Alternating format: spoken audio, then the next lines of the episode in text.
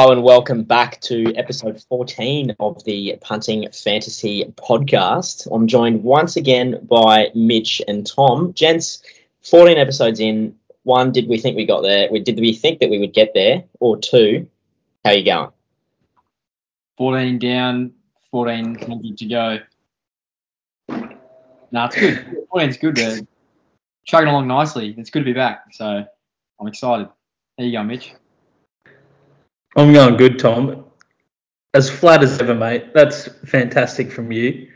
Um, 14, wait, is that a prestigious mark? Am I missing something? Like when you say, did you think we'd get there? I thought maybe 50, 100, 14?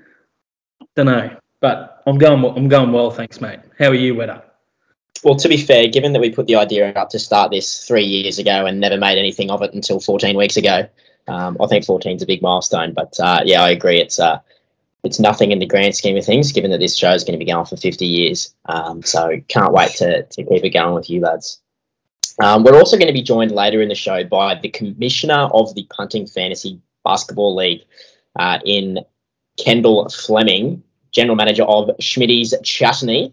Um, can't wait to have him on board for the AFL chat onwards. But uh, we'll kick off with some NBA um, before Kev joins us. Uh, roll into a little bit of an NRL preview, as well as a, another snake draft this week. Uh, this time we're going to be drafting a table of, of food, drinks, and, and activities, or whatever that makes up a table um, at a piss up, which should uh, which should be a ripper.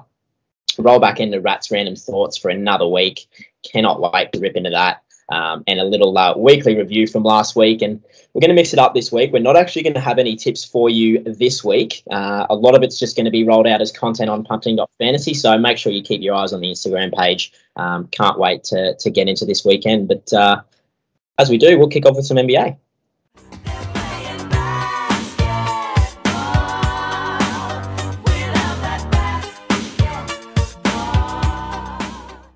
Now, gents, obviously, since our last podcast, we uh, we saw the deadline of the NBA trade period um, or that little section close, and we predicted a few changes that might have happened in the last few days following our last podcast, and, and we saw a few of those come to fruition. Um, a few other outside ones that uh, we also saw. So we'll, we'll touch on a few of those um, now, and perhaps none bigger than the uh, the Nets Sixers trade at the deadline, where we saw uh, Harden and Millsap head over to Philly in in a trade that saw the Nets receive Ben Simmons, Seth Curry, Andre Drummond, future first round picks. Now, um, keen to get your initial thoughts on this, on, on what it looks like, I guess, for both teams, but um, certainly a big big trade in the grand scheme of things. Yeah, fair bits made of this one. We talked about Mitch also talked about this uh, in our last pod, which is well, roughly two weeks ago now, um, just before the deadline. So yeah, huge move um, in, the, in the grand scheme of the NBA. Um, and we've just got word today that Harden's going to make his uh, his Philadelphia debut this Friday, um, or I suppose it'll be Saturday here. Um, I think the Sixers play. So, yeah, obviously for the Sixers, they turn they turn Simmons, who was a nothing for them this season, uh, into James Harden, who at his peak we've seen as an, an MVP caliber player. Um, obviously hasn't been that that level of player this year, but no, I'm interested to see what it looks like. We obviously mentioned that you know the fit may be slightly questionable. Um, you know, the two two alpha dogs, him and Embiid. Um, I think that's that's still Joel Embiid's team, regardless of of who you put next next to him. So um, I'm keen to see what the fit looks like between those two. But um, you know, gives them a pretty solid pretty solid starting unit. Obviously, you got Harden and Embiid to go with Maxey, um, probably Matisse Thybulle and Tobias Harris as well. Um, so you know, Morey copped copped a fair bit, bit of heat, but he, he got his man in the end. Um, so I'm, I'm interested to see how this goes for the Sixers um, and for the Nets. I think this was a really good move for them. Um, Simmons locked up long term. Um, I think he's, he really sort of benefits them in the areas that they've struggled this year. Um, bit of extra playmaking um, in transition and, and off the block, um, and the defensive end as well. He's really going to help them there. Um, take a bit of heat off Kevin Durant on the defensive end and gives him a bit more sort of lineup versatility. Um, he's obviously a pretty flexible guy. You can slot him in, you know, at the point guard position, or you, you can even look to play him off the block in the dunker spot um, and get him playmaking from there. So, you know, that's going to be pretty handy when you've got guys like Kyrie Irving, Seth Curry, and, and Kevin Durant running around him. So I think all in all, you know, a good move for both sides. I, I probably like it a bit more for the for the Nets than I do the Sixers. Um, just for, you know the depth they got in it as well. Obviously, I mentioned mentioned Curry and Drummond. Obviously, feels a need for them as well uh, in the middle. Claxton and Aldridge have both missed a bit of time this year with injuries and whatnot. So, um, yeah, a really exciting move, and I'm really excited to see how it pans out for um for both teams. But yeah, probably like it for the, for the Sixers uh, for the Nets. Sorry, just a little bit more. Yeah, I thought I'm not going to do any more analysis on it. I think Tom's nailed it. But the part of it that I loved was um, Harden's informal trade request, where he was uh, he didn't want the public scrutiny of asking out of a second team in two years, so he uh, said, said I'll informally have a trade request rather than formally doing one. We've uh, we've just been joined by Commissioner Schmidt of uh, Schmidt's Chutney fame. How you going, Kev? Hey boys, sorry I'm late. I've just been at a dinner, but um, I'm here with the greatest beer in the world, and I'm excited to join you boys. What's going on? Oh, heaps, mate. That's we love the sound of crack at a tinny mid podcast. Um, could be to, to have that energy brought to this group because it's certainly lacking in the uh, in the dollar store department. Oh, well said. Uh, beauty. Just so we've, we've just finished touching on the uh, the Simmons and Harden trade. We'll uh, we'll move through to the other big one in the in the last couple of days of the trade line or trade period, I should say. Um, the Wizards and the Mavs trade, where we saw uh, Spencer Dinwiddie and Davis Bertans um, be sent to to the Mavericks in replacement for Kristaps Porzingis, uh, obviously a former first round pick um, and a second round draft pick um, for the Wizards as well. Gents, what did you make of that? Yeah, I hated this for Washington. Um, I think this is a really, really average move on their behalf. Um, I, I don't really know what the move forward is for them here. Obviously, they've got Beal, and there's been a fair bit made about his future. Um, he's going to be eligible for that contract extension pretty soon. So, yeah, I don't know. They didn't really get any better, I don't think, by making this move. Porzingis is is handy when he's playing, but you know that's that's the issue with him. He just misses so much time. Um, so no, they've taken a lot of long term money. Um, Porzingis got another another seventy million dollars on that contract. So I hated it for Washington. For Dallas, I thought this was a really good move. Um, as I mentioned, Porzingis a guy who doesn't play a whole lot, um, pretty inconsistent. They turned him into two mid-sized contracts, um, which I think is really important. You know, they're relatively capped out at this stage. Um, the Mavs, when it comes to the extensions that they've got um, forthcoming, obviously Jalen Brunson and whatnot. So um, this just gives them a bit more, bit more, flexibility going forward. You know, they've, they've you know, turned Porzingis, who is considered by some to be untradeable, into into um, Spencer Dinwiddie and Davis Bertans, who, who both make between that 15 to 20 million dollar um, amount. So you know, much more tradable. Um, you know, can be used as, as filler, salary filler, any type of deal that they, they wish to go after. So um, for them, I really liked it.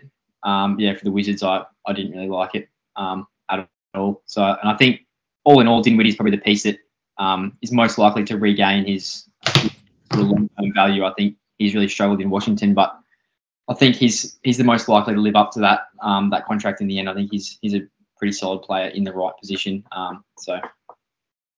Kev, Kev, it's taken 14 episodes, but you're the first one to put your hand up in this team's call. Um, have you got something to say?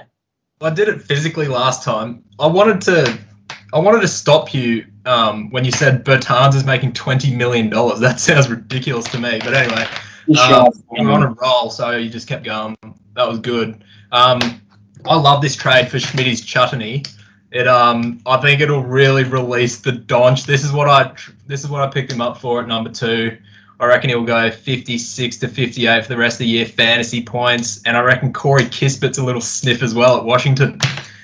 He could go. He could be a nice little 22 to 25 guy, but I'm I'm actually in a bit of a pickle at the moment because I've got to drop someone for James Harden. Yes, Mitch. Oh, I wasn't wanting to interrupt. I just wanted to be next off. Oh right, good little system we got. But um, no, I, I think that Porzingis obviously got a lot of potential. He's seven foot three, he can shoot. But um, and I was actually having this chat with um, with Muggsy today. I think that you get to a point where it's not bad luck anymore with injuries. Like some of these guys are just made of glass, and I don't think that Porzingis um, is going to be that guy that they probably hope for. So yeah, like the trade for the Mavs. What is uh what is Tingus and Bealey get you in the Eastern Conference? Tenth? Yep, I reckon. Oh, Thinker. if Porzingis is fit, um, which is obviously a huge if, like I think they can be better than that. They've got like, yeah, I don't, I don't love it for the Wizzies, the boys, but um, I think they'll have to trade Beal and then just try to rebuild from there. So that's the play for us. And if Rui goes somewhere, then I'll jump onto them. I feel like that makes it make even less sense then though. If they're going to trade Beal and rebuild, why are you bringing on an injury-prone guy making Well, four that's million? You're just taking on more money. Like I don't. That's what I don't really understand. They didn't get any real draft compensation or any draft compensation. So you know, you're just taking on long-term money, risky money. Um, you know, when you you potentially have to shift like push more out for Beal. So you know, I don't. I just hate them. That's the other part of them. Like I like for the Mavs is their draft pick cupboard is relatively full now. They owe one more to the Knicks, which is top ten protected next year. Um, but other than that, they pretty much own all their picks from here on out. So like they they've just got heaps of flexibility now. I think Bertans obviously, you know, not really living up to that contract, and, and Dinwiddie probably gets moved um, if he if he can start playing a bit better. Um, but they've they've got a heap of flexibility with their picks in these contracts now that they can look to move to piece bits around around Doncic and for the Wizards they just seem they you know they just got nothing except risky long term money. So Yeah. The one thing I will say, from a basketball perspective, I think you guys are bang on the money. The thing that the other the other consideration has to be the business side of things, and it might be forty million dollars. Um, but if you're relevant, this could make them hundreds of millions of dollars in these years, where you could just be terrible and have all these draft picks stockpiled, like OKC or something.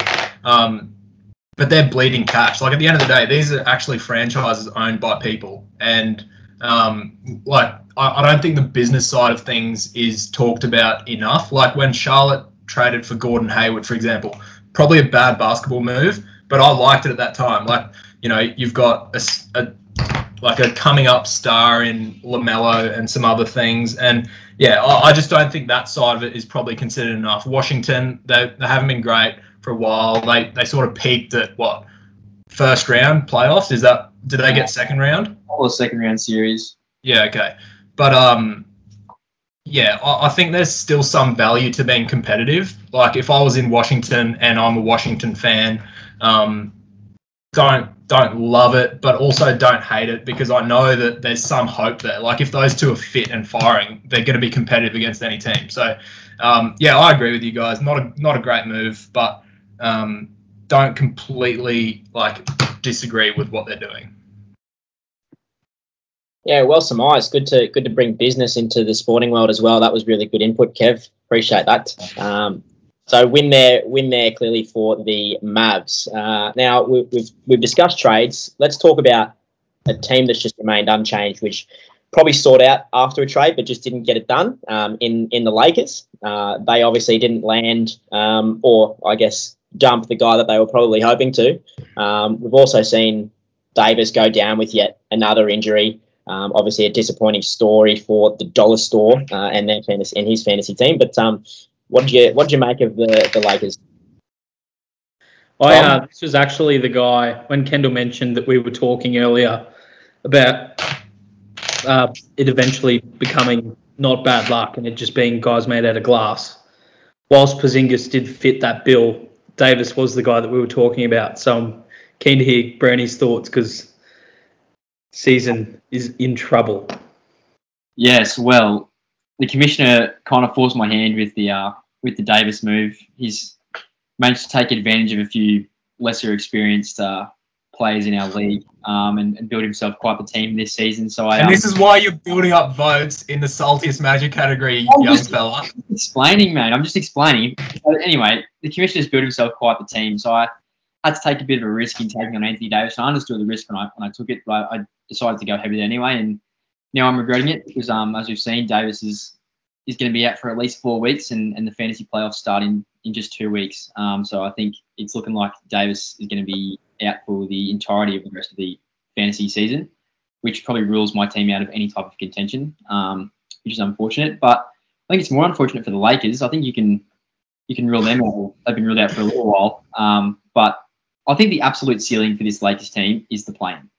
Um, I cannot see them getting any higher than sixth.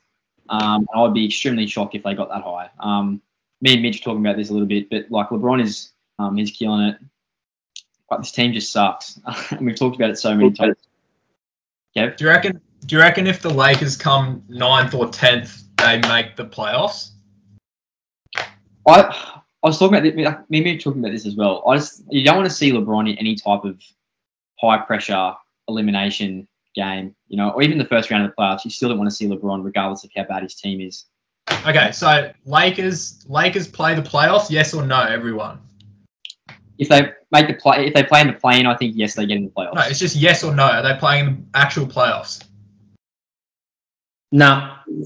I'll and say, this includes getting the play in and then qualifying through I'll that. say yes. Not without Davis. If he if he's if Davis is healthy, yes. He should no. be, he should be back, Davis, by the time the, the play-in starts. I'm No, just a Kev- no. I'm a straight Yes or no? Thank you, thank you, Muggsy. No. One word. No, Kendall. My argument was, Kev, like LeBron in in the past has had to like he's just cruised through regular seasons, and then people say you don't want to see him in the playoffs because he elevates his game. But this year he's had to elevate it because of how shit they are. And his teams, when he was cruising through the regular season, his teams were still winning 55 to 60 games.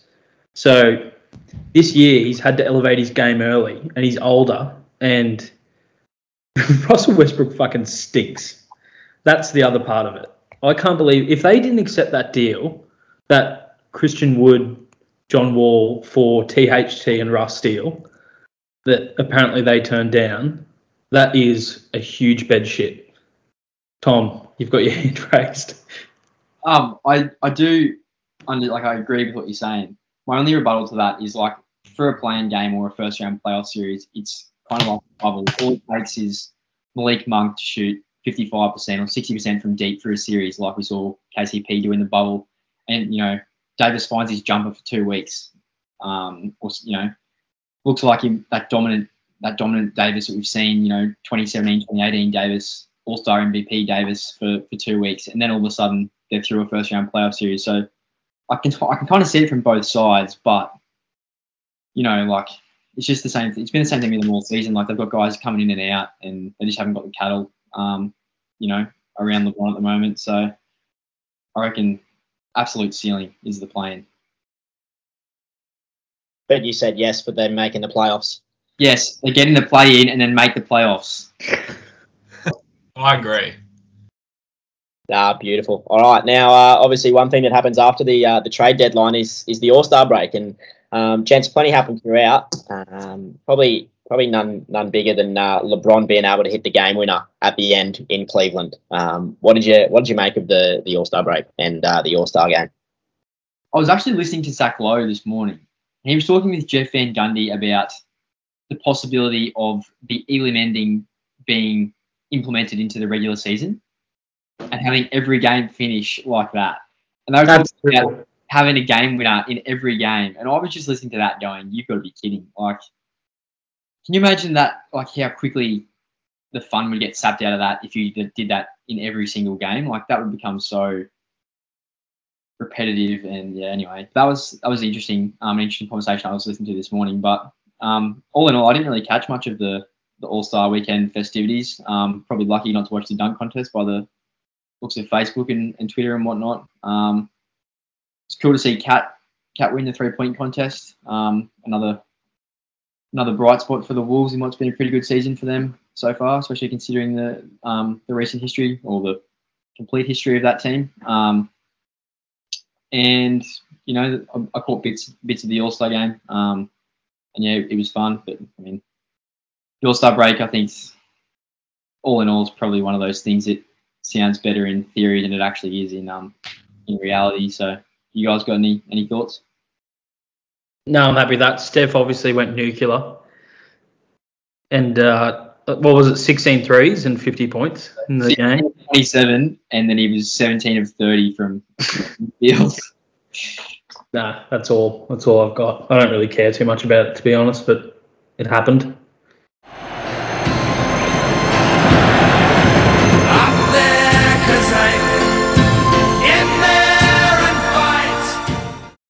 Onto a bit of AFL and, and an AFL season preview. It's it's the first we've discussed of the the great sport. Um, now there's there's plenty to get through in terms of previews for the for the season ahead. Um, gents, we'll, we'll go around. We'll we'll kick it off with. Uh, with Kev to start off with, I reckon he's pretty intelligent when it comes to Aussie rules. Um, and then Mitch, and then Tom, and then I'll close it out for, for each of the following. But to start with, prediction for premiers. Uh, Kev, I reckon I've already got your answer, but um, tell us anyway. Yeah, look, I'm still pretty flat about about last year. Um, had the boys over for the big day, and was feeling, you know, quietly confident. We were we'd slide outsiders, I think. Um, and was it halfway through the second quarter? The boys were up and running, going well, like up by a couple of goals, I think, and it was just like, what are we doing tonight, boys? Like, oh, this is going to get big. And then obviously they went on an unprecedented run, and I, I was genuinely flat. Like for a couple of weeks there, I was I was flat. Um, but it's hard to go past trying to be um, objective. Hard to go past those two teams. I think when you look at their list, I, I think that the Lions. I hate to say it, um, but I think the Lions have put together a, a, strong list and they're coming through. I think someone like Cam Rayner will probably have a good year. Um, and yeah, they'll they'll be there or thereabouts. But I, of course, I'm back in the doggies again. I think that yeah, the, the quality through the midfield um, and a couple of the young boys come coming through up forward as well. So yeah, doggies.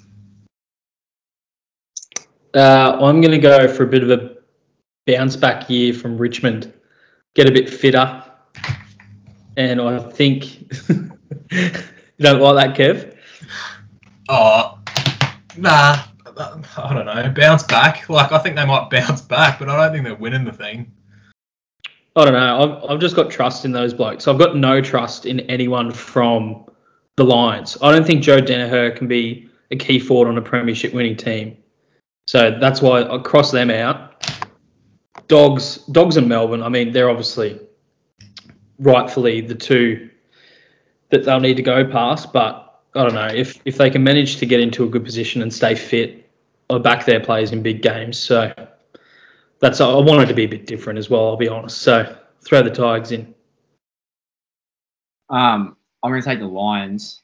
Um, I just think they lost a few key people last year. Um, obviously, Rayner didn't play at all, like Kevin mentioned. Um, would midway through the year, and I think you insert Rayner back into that midfield this year, and you can obviously expect a bit of natural growth from some young guys like you know Zach Bailey's and stuff. Um, Hugh McCluggage, I think they're you know just a really solid all-round team, like Kev mentioned. Um, they've, they've got a bit of experience now, and the pressure's on to, to start standing up in a few of those big games. So um, I think all the pieces are in place, and if they can get fit and healthy and be firing it, you know, come September, um, I think the Lions are going to be going to be there and thereabouts. I think. Yeah, I think friend of the show, Connor McFadyen, should get his first run this year, and that'll be good. That'll probably be the only time that I'll support the Lions this year, but um, hopefully he gets a good run at some point. Yeah, I'm with you there, Kev. Can't wait to can't wait to hopefully see CJ get a get a gig. Um, certainly, the punting dot fantasy boys will be getting around him. Um, but I'm going to join forces with Tom and, and back the Lions in.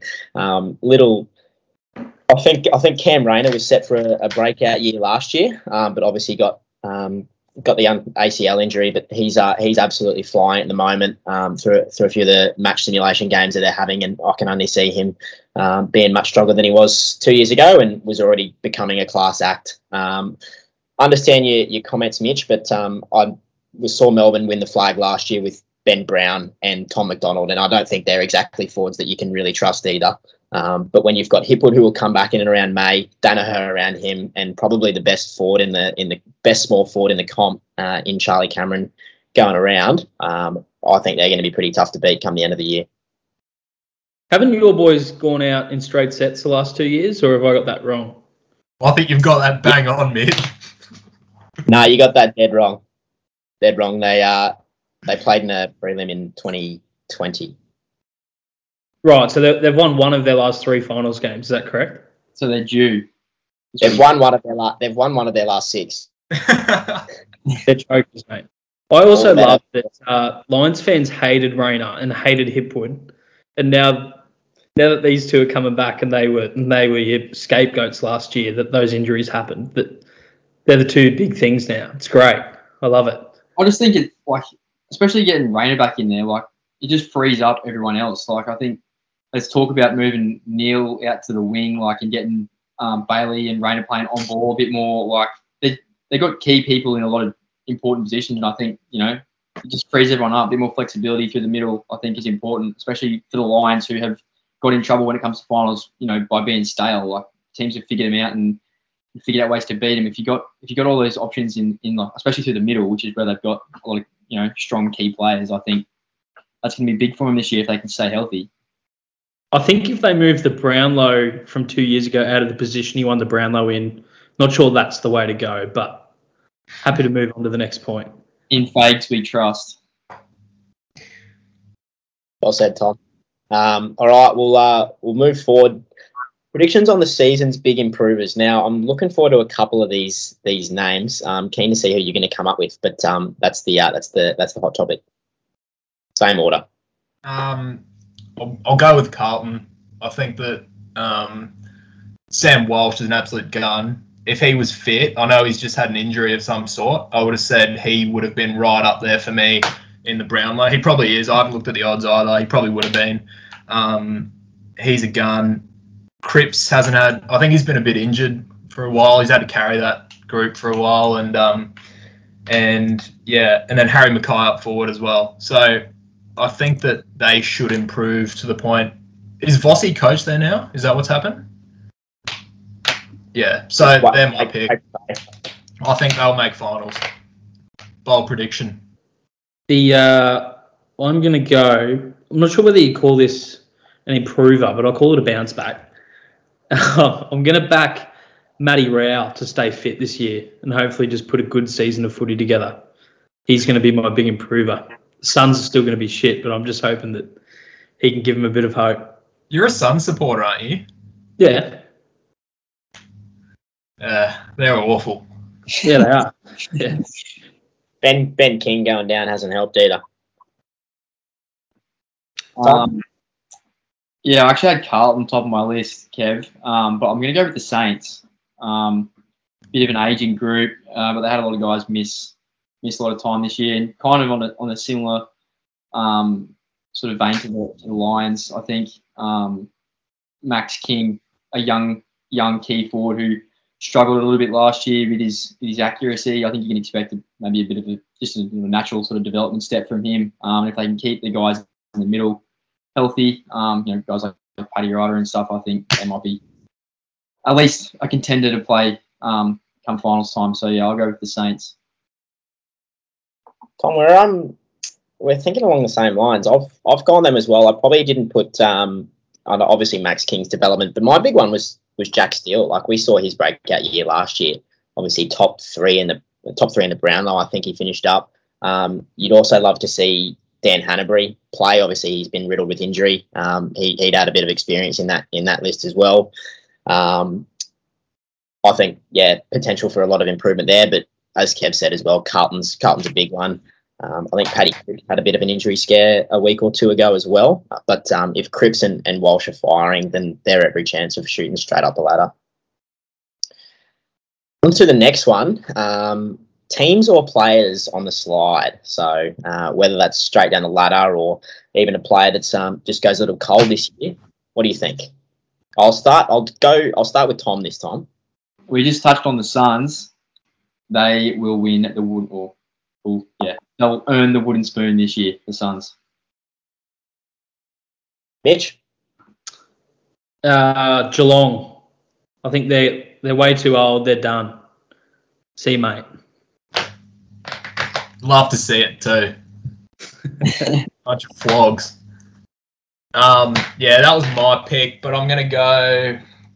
I think Hawthorn. They made 12 finals in a row up to 2018. Missed three in a row. New coach. I reckon last year they won a few on emotion for Clarko.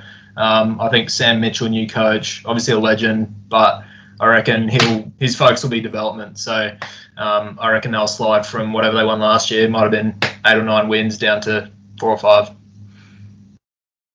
I'm gonna go. I'm gonna go with you both. Obviously, the Geelong Hawthorn matchup was always a massive one.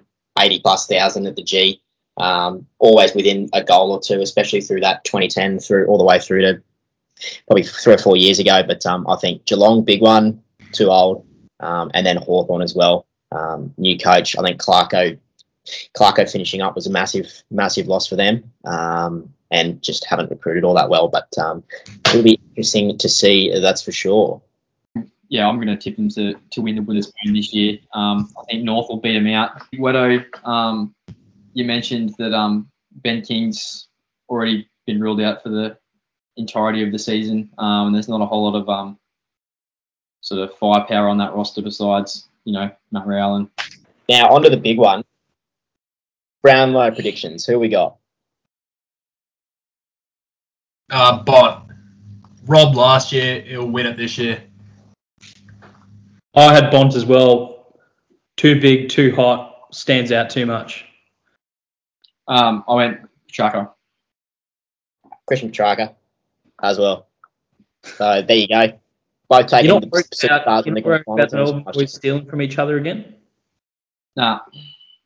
Saw how dominant he was back into the final series, and I think um, they're obviously going to be a very formidable side this year. Um, I think he's going to be pretty instrumental in that. I th- I'm, I'm a big believer in in like the championship bump. Um, and yeah, as I said, we saw how good he good he was at the end of that final series. So I reckon he takes a slight step up this year. Fair enough. Beauty. Now, not really a, a, an AFL season preview, but more so to some ex superstars who are featuring on a reality TV show in SAS Australia. Um, now, I will touch on quickly the announcements in the promos for this event. Uh, we announced about there was an AFL legend, Big Bad Barry, uh, Big Bad Barry Hall, um, and AFL commentator Wayne Carey. Now, the amount of respect there is to, to poor Wayne Carey and that is yeah is disgusting. But um, quick one: who goes further, and why shouldn't Barry Hall win this event, win this TV show? Barry Hall goes way further. All I've all I've seen of Wayne Carey is I shouldn't have done it. You know, I, I'm sorry that I said to my teammate's wife, "You're just on there for sympathy, mate. Fuck off. You're not serious about it." Barry's gonna fuck him up. Yeah, hard to go past Big Bad Barry. Got got that bit of dirt in him as well. I like that. Barry. Barry deserved to beat Paul Gallen. Was robbed.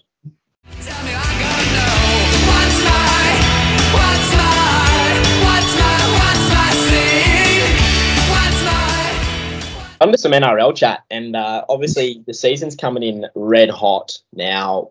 Similar to the AFL setup, we're going to do some predictions, and I'm going to kick it off with Mitch this time because he is our NRL guru in this in this podcast and in the uh, punting fantasy group. Now, Mitch, um, who's your leading try scorer for the season? Now, if if you want a safe bet, market hasn't come out yet, but if you want a safe bet, you go Alex Johnston from the Rabbits. I think your one with a bit of value is Xavier Coates. Um, was stuck up here at the Broncos for years, a serious talent, and just had nothing around him. I think he goes down to Melbourne and kills it. So, and he would be playing on Addo Carr's wing from last year. So, I think they'll throw a lot of set plays out that side, and I think he'll rack them up. Tom. Um, I got Tommy Turbo. If he can stay healthy. Um, so obviously had a pretty good year last year. Um, was relatively healthy by his standards. Um, so if he can stay away from shopping malls um, and, and keep those hamstrings in one piece, then um, yeah, I'll, I'll, I'll take Tommy Turbo. Deb? I reckon Turbo goes the double, and Manly push right up there. So that's all my predictions, I suppose. Yeah, I've, He's the best player in the world, I think, and um, hopefully he stays fit. I love watching him as a, you know, I, I like watching it, but it's probably not, my, you know, it's not my favorite sport. I don't know heaps about it. I just love watching him play. So, um, yeah, he's my pick. uh, I'm going to go left field as well. Take uh, Ryan Papenhuyzen out of the Storm. Um, That's so left field. yeah, That's a don't could, could be a bit of value there. Yeah, like donations to sports bet. that's why I'm bringing it up. Um, yeah, I'll take Papenhuyzen. Premiership winner, Mitch. Uh, you talk about doubles. Hard to see Penrith losing. Um, lost a bit of cattle this year, but so young. Like all their guys were, well, all their key guys, 23 or younger. And I just think they grow in leaps and bounds from that premiership last year. Hard to see them lose. I think Cleary, like Turbo, probably is the best player in the world, but I think Cleary's nipping at his toes. So Yeah, yeah, give go Penrith to go again. is Cleary better than Daly Cherry Evans? Not according to Mal's on my finger.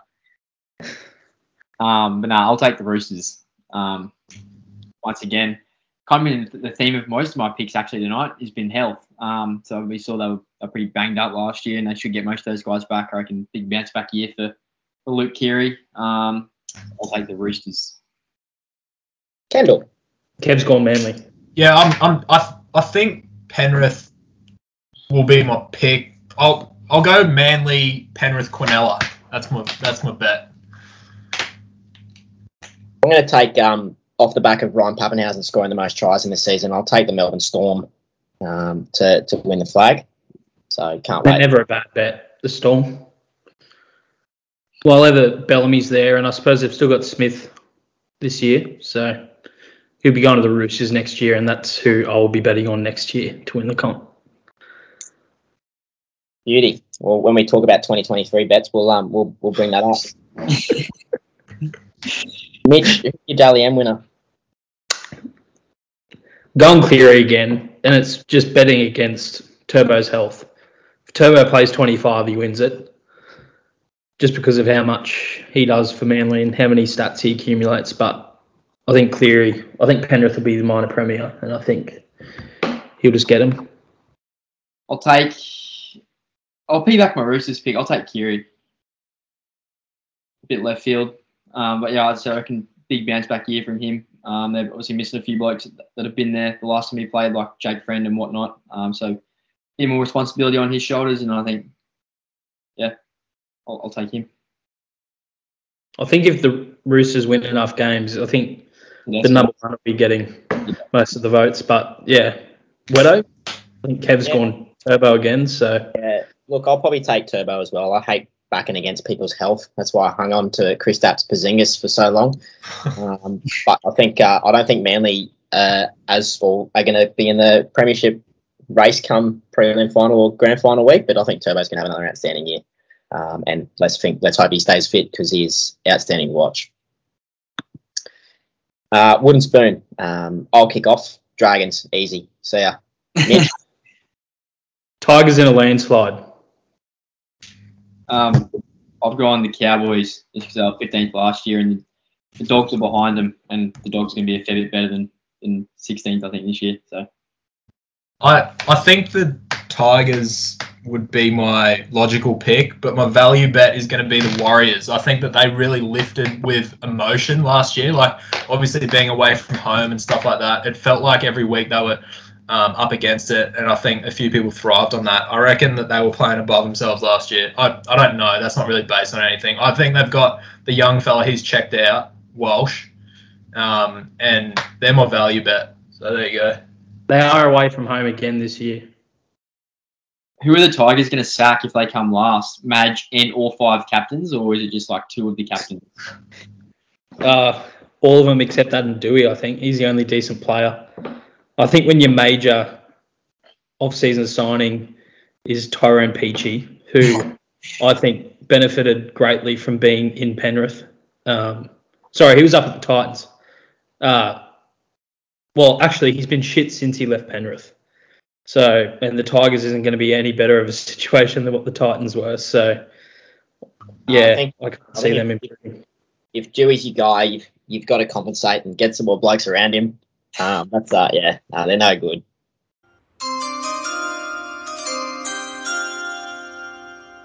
With the first pick We'll move.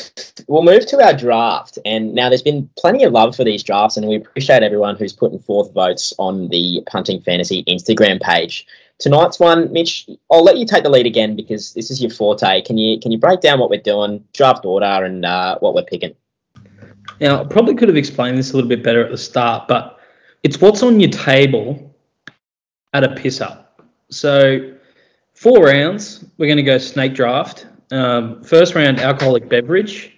Now, beer is not your alcoholic beverage. It would be 4X Gold, it would be Tooheys New, whatever your preference is. Second, it would be potato forex chip- gold. Sorry, that was just the first thing that I thought of. Uh, second round, potato chip, a staple of a piss up table. You can't have a table at a piss up without potato chips. And uh, third round, hot finger food.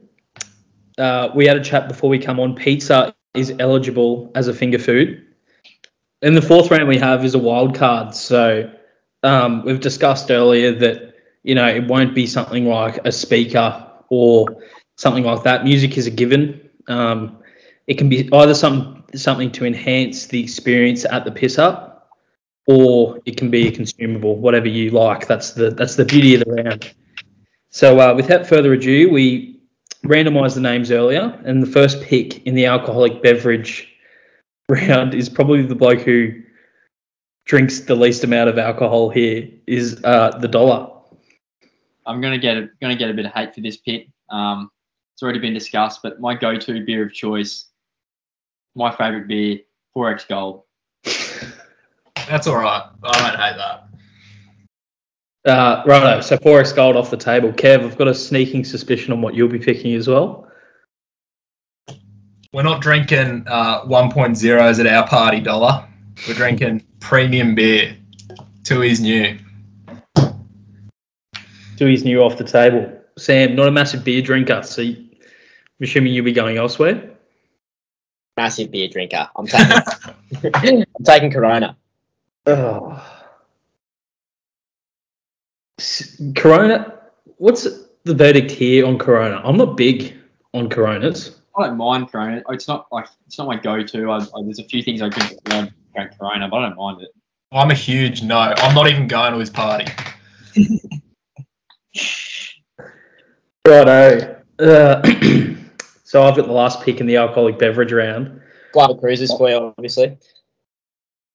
Well, that that's my pick. I'm going cruisers because I know that that would have been taken off the table in the wild card round at some point. So cruisers will be my first pick in the alcoholic beverage thing, and then I'll double up on potato chips. Now I consider myself a bit of a potato chip expert, and I think there's two potato chips that stand head and shoulders above the rest. The one I'm going to take is Thins Light and Tangy. It doesn't miss. Hang on, Uh, can I inter- So I'm assuming your second chip that stand like that stands with light and tangy above the rest is Red Rock Deli honey soy chicken. No, it is Red Rock Deli, but not honey soy. Red Rock Deli, sweet chili sour cream. That's you- correct. You are That's kidding good, yourself. My mum buys like the um the four pack like Tom, box. Tom, when your favorite chip is a sea salt flavor, you lose all credibility. No, No, no, no. Literally, you lose all all credibility when you start a sentence with "My mum buys the four pack." yeah, okay, point taken. On to the next Right. one. Second pick in the chip draft is Weto. I'm with you, Tom. Red Rock Deli, honey soy chicken every day. Thank you. Light and tangy would have been my first, but yeah, honey soy definitely my second. Third pick, Kendall.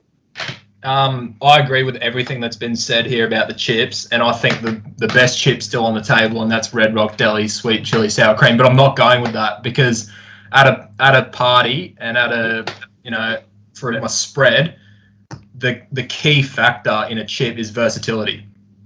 So I'm going with the most versatile chip on the market, and that is the original corn chip with some salsa on the side. Thank you. Uh, salsa will have to be. We actually discussed this very thing earlier. Salsa would need to be your wild card pick. Okay, don't worry about it. Doesn't even need salsa. That's just for the pretentious people. So original corn chips only. well, I'm Original corn chips off the table. Tom, fourth pick in the potato chip round. Mitchell's taken the piss out of me before because I like original chips. That's my favorite type of chip. But I'm actually going to get my first, my first um pick, it's like pick selection here at, um, at the fourth pick. I'm actually going to take Samboy Atomic Tomato Chips.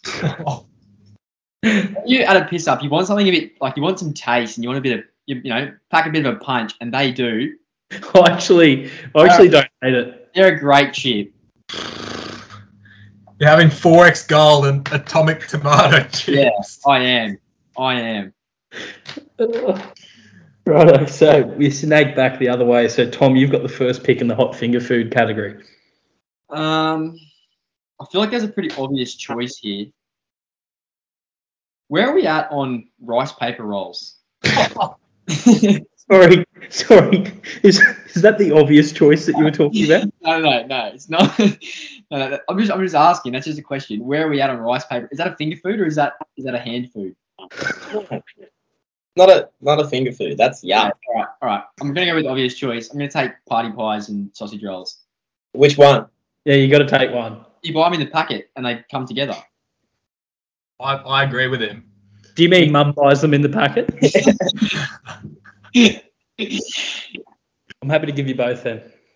Uh, second pick in the hot finger food. Kev, please don't take rice paper rolls. I'm really banking on that getting to Didn't fourth. even cross my mind. Um, I'm taking a large bucket of KFC Wicked Wings. You can't go wrong. Does that take wings off the table? Because that was high on my draft board. Yeah. Wings, wings are wings. What if they're not from KFC? Mm, nah, wings are wings. Alright. I'm gonna I'll take pizza. Um, really nice and easy staple, I reckon. That's really left me in a in an interesting place because I was really banking on that getting through. Let me just have a quick think. Dino nuggets. Nugget nuggets aren't far away. I'll be honest. Um, They're never far away from you, mate.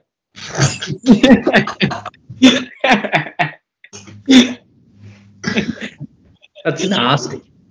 Um, I think Nuggets is a pretty good pick. I'm gonna go spring rolls. Panic stations. Is it? I don't mind the spring rolls. Righto, so we snake back the other way. I got the first pick in the wild card round. Do you have to pick soy sauce?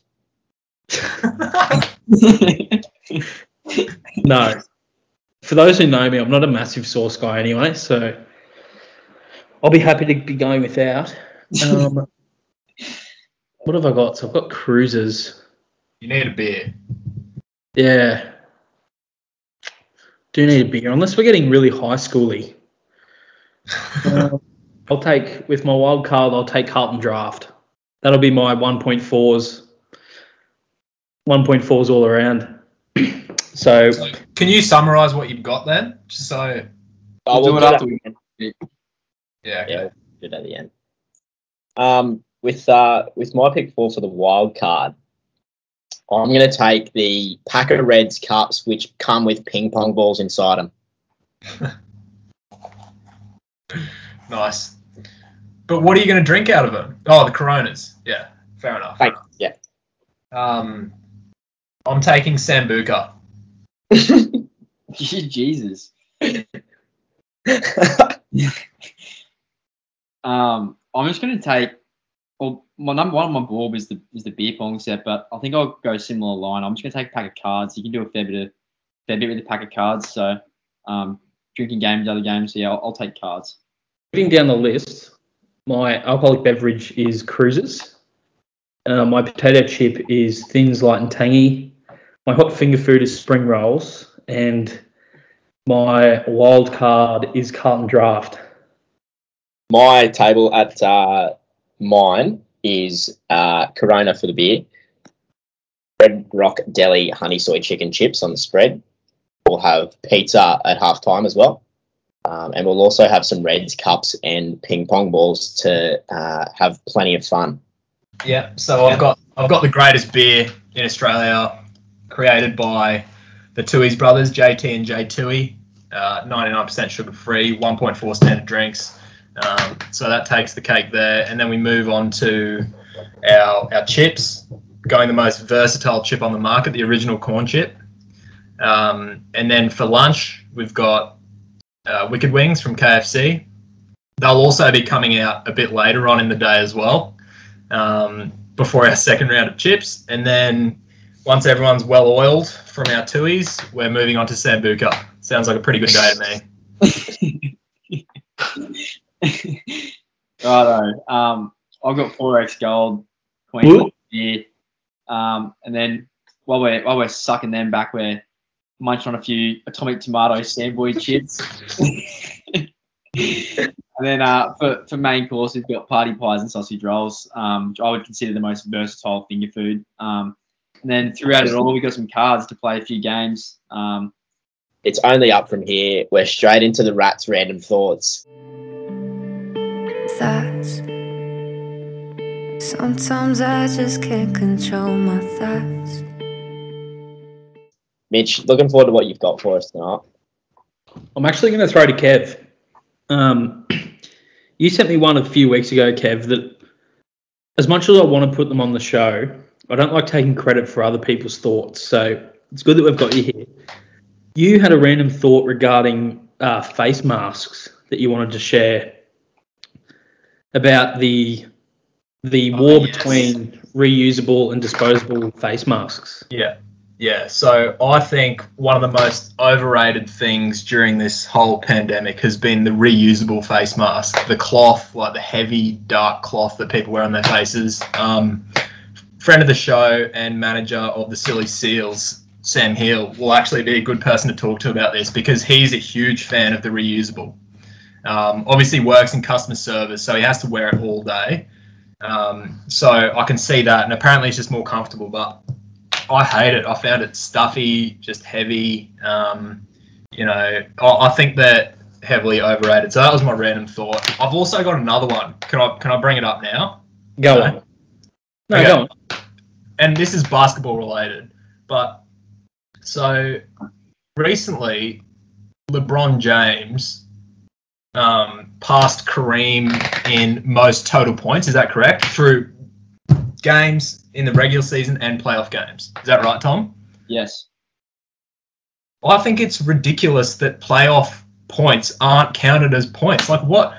How? What? In what sport are stats in finals not count? I think it's ridiculous that his total points exclude finals or playoffs points. Kev, play-in games, stats in play-in games go nowhere. Yeah, that's a that's yeah, that's a weird one. I think that they need to be stats. They need to be counted. But this playoff thing, it's the first I've heard of it. I think it's ridiculous.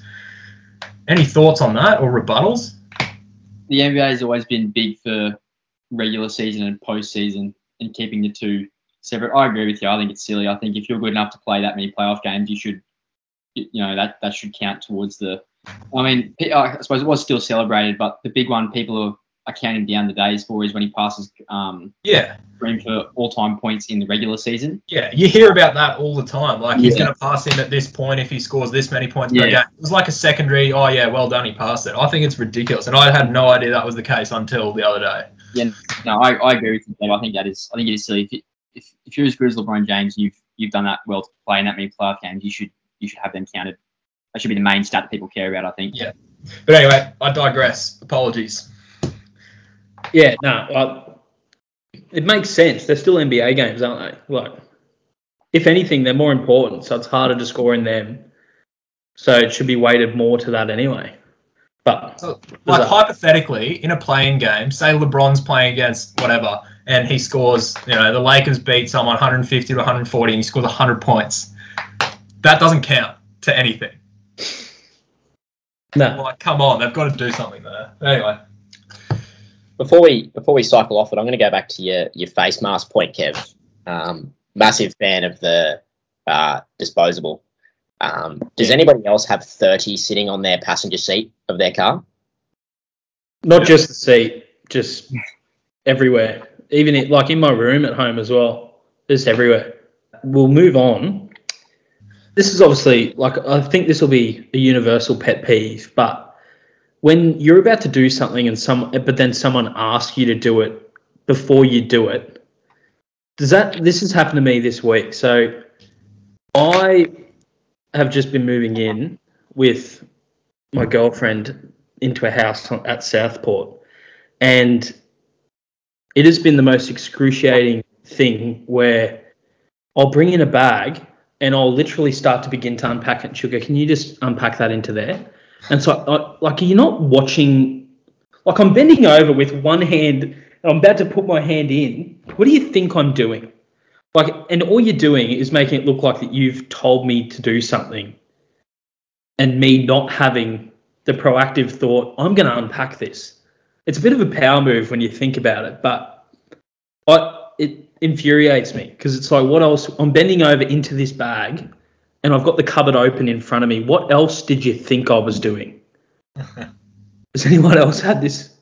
I think you're right. I think it's an it's an alpha play. Like it's you're only doing that because I told you to, even though you started doing it before I told you to. It's like Maybe I'm getting alpha. yeah, I Oh, you, you're she is alphaing you, mate. yeah. I think it's establishing dominance. Oh no. I'm with you, Mitch. I'll I'll start in my place, putting the tap on and letting the tap run to do the dishes. Dad will hear the taps running and say, "Sam, can you please do the dishes?" Lots of mum and dad chat here tonight, isn't it? Look at you two boys, not a worry in the world. Can't all live away from home. The uh, righto, so we'll move on to my last thought. And I've actually spoken to a couple of you about this before, uh, maybe in a podcast that we couldn't upload. But uh, why is sweet and sour sauce the official sauce of the chicken nugget? Is sweet and sour sauce good enough to be? So you know how if you go to Macca's, can I have a large Big Mac meal with a Coke? That's fair because I think everyone likes Coke, and I think that that makes sense. Hi, can I have 10 nuggets? Sweet and sour sauce? I'm not sure it carries the same gravitational pull that a Coke should. I don't think sweet and sour sauce is good enough. I think it should be your choice or it should be aioli. Aioli doesn't have, superior chicken nugget sauce. certainly doesn't have the same gravitational pull that you do. Fuck me, widow. I'm with you, bitch. I'm I'm with you. I I think it's certainly I think it's top two, but I don't think it I don't think it outranks aioli or even at all the way that Coke outranks Sprite. I don't have a specific comment on the sweet and sour sauce. I'd, I'd probably prefer just tomato sauce, but I've got a comment on combining these different tastes. Like I, I love food and I love flavors, but like there's sweet, sour, salty, spicy, bitter. Like keep them separate. I don't want sweet popcorn. That should be salty. I don't want like the sauce should be like have it sour if you want, but don't make it both. Um, so that's my thought there. There's been a few times where like I've got nuggets and they give me the sweet and sour sauce because that's like the default. I've wanted to try it and I've wanted to like it, but I just don't. And yeah, I agree. Like I'm not a massive sauce guy. I'm I'm I think aioli should be the default default sauce for most things. Well, that concludes the end of episode 14 of the Punting Fantasy podcast. Uh, we've been lucky enough to have our commissioner on board for, the majority of this podcast. It's been outstanding having you here, Kev. Um, obviously, onwards and upwards for you in the fantasy league season. It looks like you're going to be taking the chip or the ring at the end of the year. Um, any any comments, mate? I don't know. I think that's that's an early crow. I think that Mitch offering three dollars for the field was probably good value there. So I'm hedged nicely in that respect. I think that Claw is shaping up pretty well. I saw that KD's back this week potentially, and um, it looks like all his players are fit. Obviously, you got Dollar on the other side of the draw. It looks like um, AD's a big out, but I think there's still a few contenders. I think Mitch is uh, there or thereabouts as well. But I just wanted to say we've locked in a date for the presentation, which is always a, a great day on the calendar. We um, we break down the the good performers, the bad performers, and go through a few other categories. Um, this year we're actually having a, a draft to pick some three v three basketball teams. Um, hopefully you guys on the podcast live. Um, and and it's not just those teams for basketball; those teams will carry through to other activities as well. So it's not just a consideration of you know who can knock down threes. It's all it's also is this person going to skull a beer when when our backs are against the wall as well. So should be um should be good fun. But yeah, to any listeners that are that are not in our league, um, not sure how many of you are out there, but um, if you're interested in joining the league, please just shout out to the punting.fantasy Instagram page. Um, we've we've actually had a couple of dropouts, and I'll give you a sneak peek of one of the um, resignation notices I got from a manager.